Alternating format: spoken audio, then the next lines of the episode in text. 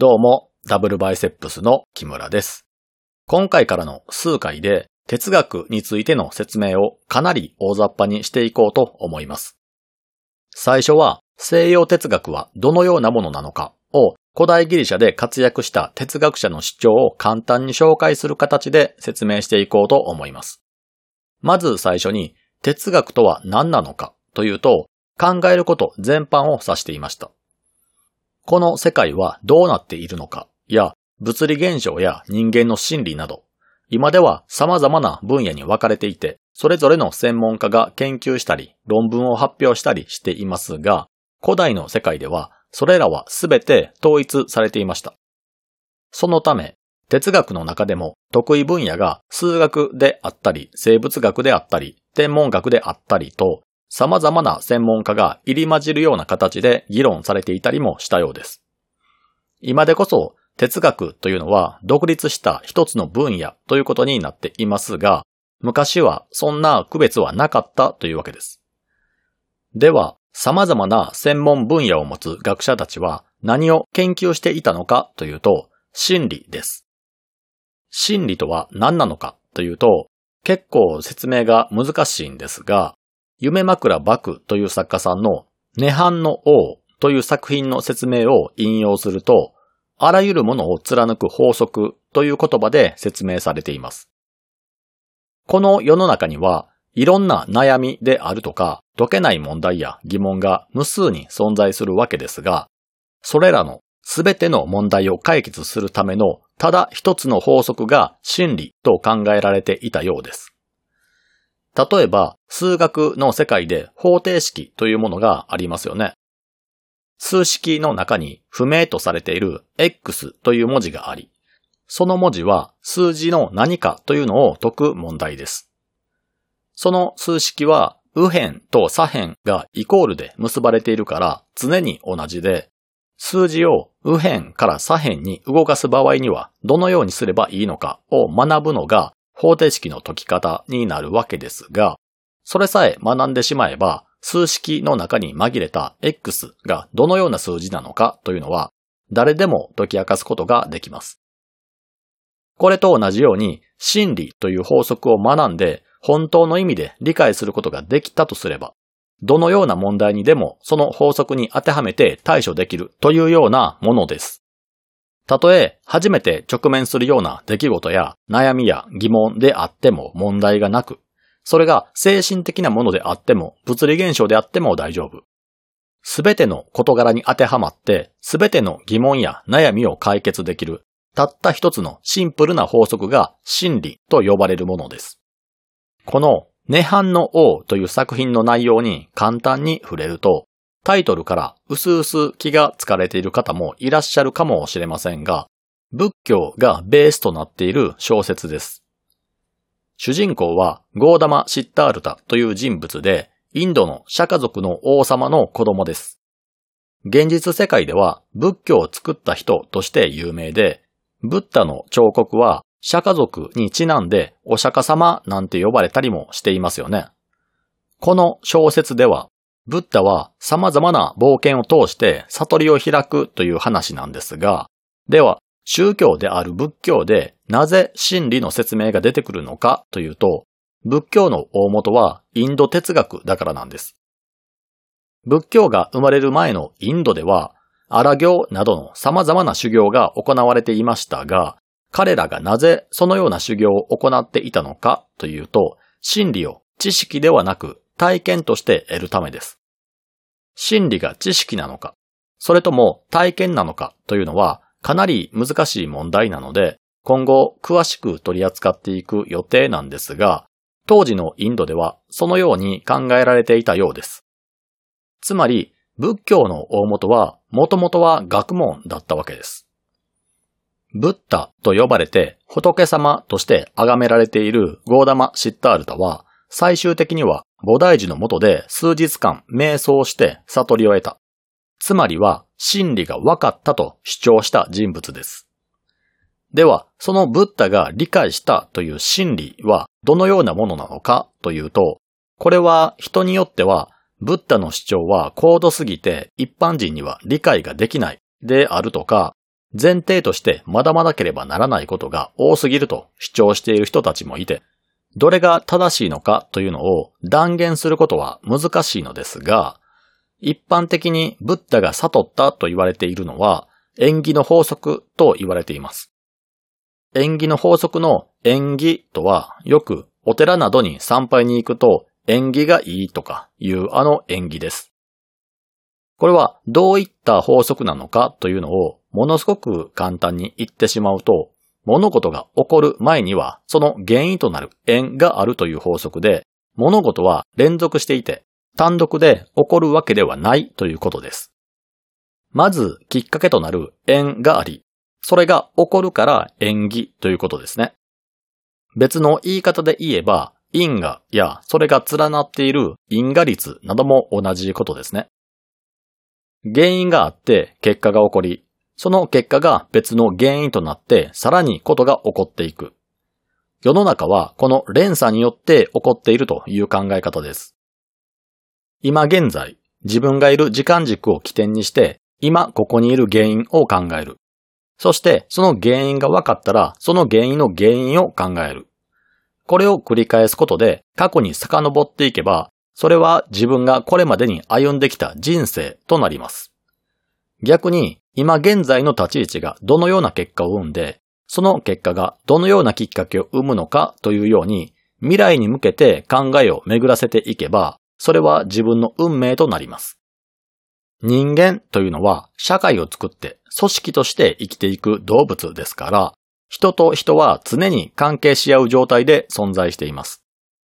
そのため、運命の意図というのは単独で存在しているわけではなく、雲の糸のような状態で他のものと絡み合った状態として存在しているというイメージでしょうか。これは人間だけに当てはまることではなく、他の動物であったり、意志を持たないとされている物質にも当てはまることです。この世の全てに当てはまるという意味では、この演技の法則も真理と言えるのかもしれません。では、哲学としてメジャーな西洋哲学の方ではどのようになっているんでしょうか西洋哲学の思想は繋がっていて、誰かの主張を抜き出して聞いたとしても意味がわからないとされています。理解するためには順番に主張を聞いていく必要があるようなので、最初から簡単に見ていこうと思います。まず、ギリシャ哲学でビッグネームとされているのがプロタゴラスです。哲学の祖としてソクラテスの方が有名ですが、ソクラテスの弟子であるプラトンがソクラテスの主張を対話編としてまとめているものを読むと、ソクラテスの主張はプロタゴラスを意識したものとなっています。プロタゴラスの方がソクラテスよりも年上で、そんな彼の影響を受けていると考えると、プロタゴラスは無視できません。この人物は紀元前485年頃に生まれた人物で、当時のギリシャの中ではトップレベルの賢者とされている人物です。彼が掲げたのは相対主義で、この相対主義とはどのようなものかというと、先ほど真理の説明をしておいて何なんですが、すべての人が共通して認識できる真理なんてものはないですよといった感じの主張です。人が認識する世界は、その人ごとに違っていても不思議ではなく、意識を持つ生物の数だけ世界観があるといった考え方です。なぜこのような考え方に至ったのかというと、一部の意見では、人が住む場所を拡大していくと、その中で分断された集落などが出てきて、その集落の中では独自の文化が形成されて、その文化の中で世界観が説明されるといったことが起こります。例えば、日本にキリスト教が伝わって、その後分断されてしまうと、隠れキリシタンたちは独自の進化を遂げてしまって、別の宗教のようになってしまうといった感じですね。そうして様々な文化が生まれた後に、公開術などが生まれて、それぞれの地域に行き来ができるようになると、様々な文化が入り乱れるようになってしまいます。そのカオス的な状態の中から、絶対に正しいとされる正解を見つけ出すのではなく、それぞれの違った考えをそのまま受け入れようという考えが発展したのが相対主義のようです。仏教徒が考える世界観とキリスト教徒が考える世界観は違いますが、どちらかが間違っているのではなく、その人ごとに世界が存在するとして全てを認めるような考え方ですね。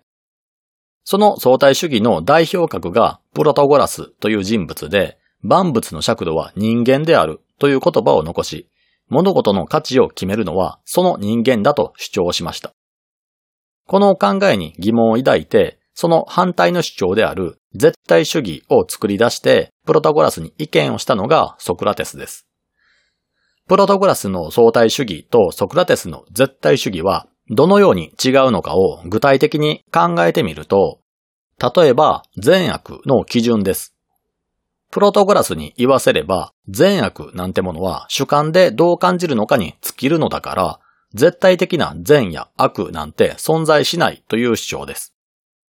一方でソクラテスの主張は、世の中には誰の目から見ても悪いとされることがあるし、逆に良いとされていることもあるという考え方です。つまり、絶対的な価値観があるという考え方が絶対主義です。わかりやすく具体例を出すと、例えば戦争というものがあります。戦争はわかりやすく言えば国と国との喧嘩のようなものですが、その国の代表者が1対1で殴り合いの喧嘩をするわけではなく、国民が借り出されて戦わされます。戦う国民としては命をかけるわけですから、自分たちは良いことをしていると思い込んでいますし、相手が悪だと決めつけています。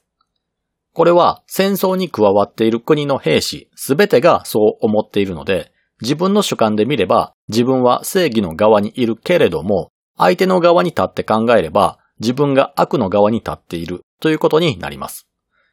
つまり、同じ一人の人間であるにもかかわらず、誰の視点で見るのかという観点の違いによって、一人の人間の属性が良くも悪くもなるということです。これは戦争で行われている行為も同じです。常に敵を殺すことを考えて、その考えを実行できる兵士は仲間としては頼もしい限りですし、そんな人物と同じ部隊に配属されれば嬉しいと感じるかもしれません。しかし戦争が終わった状態なのに、その人物がまだどのようにしたら人間を効率的に殺せるかを考えて実行し続けていたとしたら、そんなサイコパスの近くに暮らしたいとは思いませんよね。つまり、人や行為の善悪というのは、立場や環境によって変わるもので、観測している人ごとに決定されるというのが、プロタゴラスの考える相対主義です。この相対主義という考え方は、物事をありのまま捉えた考え方として理解はしやすいですよね。その一方で、ソクラテスの考える絶対主義というのは、全く同じものや人物が見る人の立場によって良くなったり悪くなったりと変化するのはおかしいという考え方です。良いものはどんな立場から見ても良いものだし、逆に悪という概念はどの立場から見ても悪いものとして一個の独立した概念として存在するという考え方です。これはこれでわからなくもない考え方ですが、この価値観が当てはまらないことも多いと予測されます。ではなぜソクラテスは堅くなに絶対主義を主張し続けたのかというと、相対主義的な考え方では思考停止に陥ってしまうからです。自分が認識したものが真実で、その真実は観測した人間の数だけ存在するというのは、そうであるかもしれない可能性をそのまま言っているだけで、そこから何かが生まれるわけではありません。意見の対立が起こった場合も、あなたがそう考えたいのであれば、そう考えておけばいいんじゃないと言ってしまえば、議論は打ち切りになります。そういった思考停止では何も変わらず、何も生まれないので、みんなが共通する絶対的な価値観を定義して、それを話し合おうとしたのがソクラテスです。このように、みんなに考えることの重要性を訴えたということで、ソクラテスは哲学の祖と言われたりしています。また、ソクラテスが考えることの重要性を訴えたのは、ソクラテスが暮らしていたギリシャのアテナイが民主主義を採用していたことも関係していると思われます。民主主義というのは、そこに暮らす市民全員がどのようにすれば国をよく運営することができるのかを考えなければなりません。特にソクラテスが暮らしていた時代のアテナイの民主制は、政治を行う公務員はくじ引きによって決まっていたので、今の日本のように自分が無知でも政治家に任せておけば大丈夫なんて言ってられません。なぜなら自分がくじで当たりを引いてしまうと総理大臣になってしまう可能性があるからです。そのような状況で考えることを放棄するような相対主義が広まってしまうと結構危険ですよね。なぜなら国を良くするというのはどういうことなのかを全く考えたことがない人間が国の代表に当選してしまえば国は崩壊してしまう可能性があるからです。良い状態とはどのような状態なのか、幸福になるためにはどのようにすれば良いのかという疑問は民主主義国家では全員が考えるべきことですが、肝心の民衆はというと、それらのことを知っているつもりになっているだけで満足しています。民衆は知った気になっているだけで満足し、自分が抱く国の良い状態であるとか、幸福といった概念を知っているように演出する技術がもてはやされます。自分が知らないということを認めず、物事の本質を知らない状態で知ったかぶりをするためには、どのような演説をすればよいのかといったことに夢中になっていました。そんな人たちによって都合よく利用されていたのが相対主義です。相対主義は自分の認識の仕方によって物事をどのようにも捉えることができるため、相手の認識を変えることに成功できれば、それが真実になります。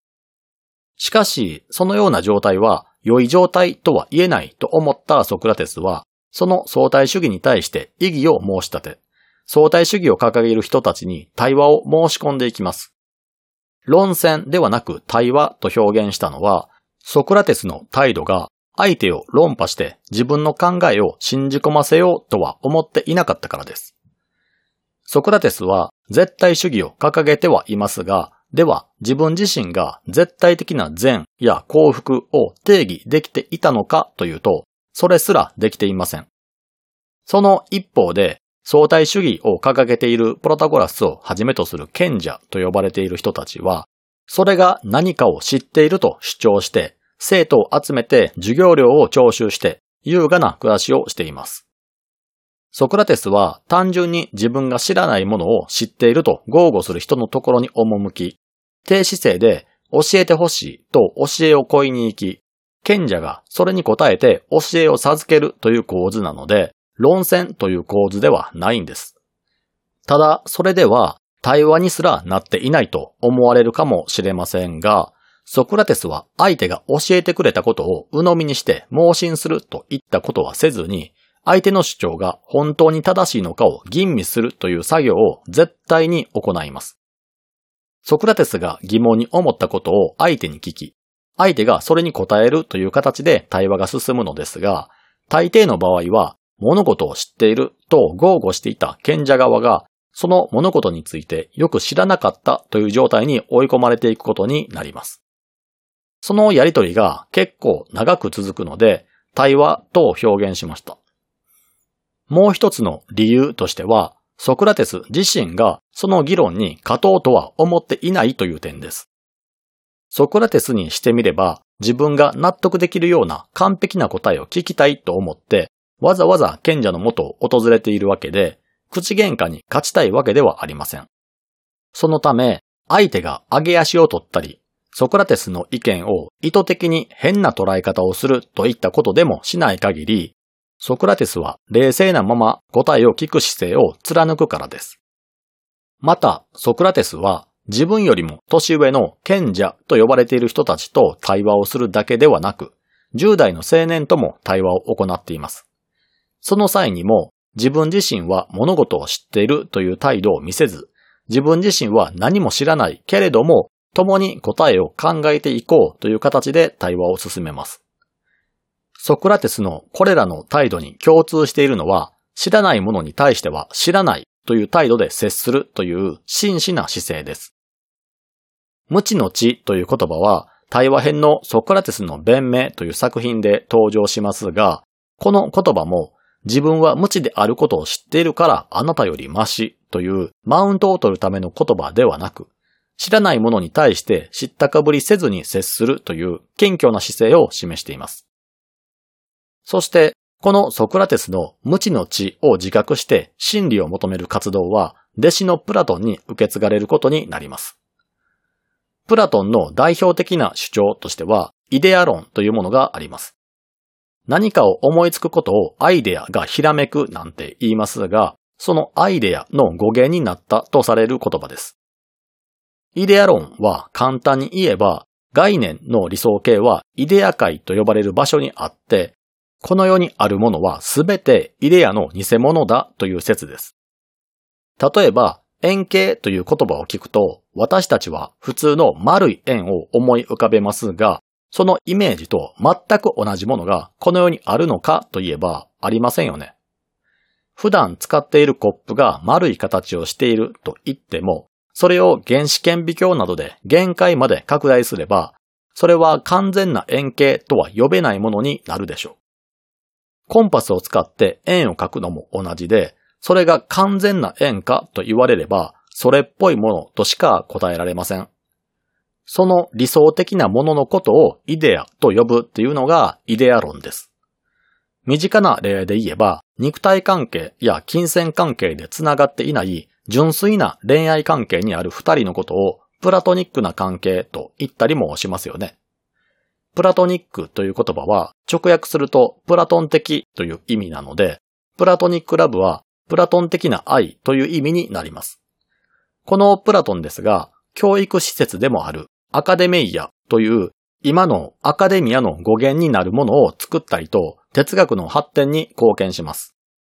その他には、もともとは政治家の子供として生まれ、自身も政治家を目指していたということもあって、政治に関しても色々と考えているようです。その一つが、鉄人君主論という考え方です。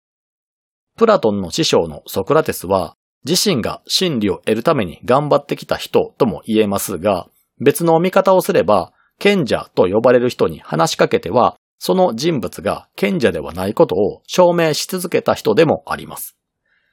そのため、多くの人に恨まれていたのか、あらぬ罪で裁判にかけられて、見る目のないくじ引きによって選ばれた裁判官たちによって死刑にされてしまいます。この出来事にショックを受けて、政治家ではなく哲学者を目指すことにして、愚かな民衆たちではなく、真理を得た哲学者が独裁政治を行うべきだと主張したのが鉄人君主論です。